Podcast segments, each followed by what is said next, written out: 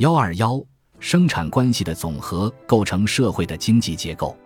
从内容上看，社会的经济结构就是生产关系的总和。这里的总和是指多种生产关系的总和。从历史上看，一种生产关系往往以萌芽状态、成熟状态和残余状态分别存在于依次出现的社会经济结构之中。当我们考察任何一种社会经济结构时，都会发现，在该社会的经济结构中，往往是多种生产关系同时存在并相互影响、相互作用。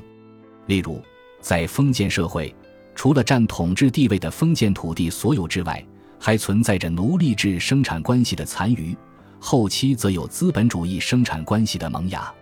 在当代中国，不仅有占主体地位的公有制的生产关系，而且还有不占主体地位的非公有制的生产关系，它们共同构成了当代中国社会的经济结构。但是，在社会经济结构中，各种生产关系并不是占有同样的地位。起着同样的作用，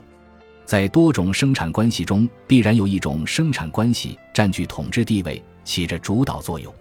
正是这种占统治地位的生产关系，决定了社会经济结构的性质。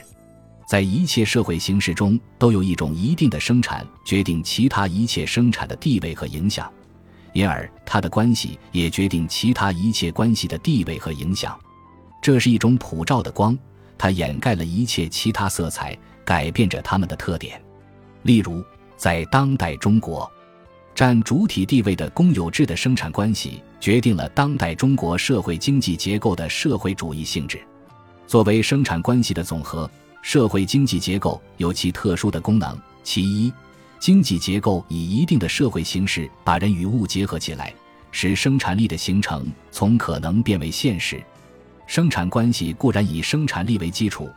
但如果没有生产关系这种社会形式，生产就不可能进行，生产力也就不可能形成。生产关系固然是生产力的函数，但生产关系一经形成，就会对生产力发生反作用，促进或者阻碍生产力的发展。其二，经济结构直接决定政治结构和文化结构，构成社会结构的现实基础。正是在这种意义上。马克思把作为生产关系总和的经济结构称为经济基础，并指出，任何时候，我们总是要在生产条件的所有者同直接生产者的直接关系，这种关系的任何形式总是自然的同劳动方式和劳动社会生产力的一定的发展阶段相适应当中，为整个社会结构，从而也为主权和依附关系的政治形式。总之，为任何当时的独特的国家形式找出最深的秘密。找出隐蔽的基础。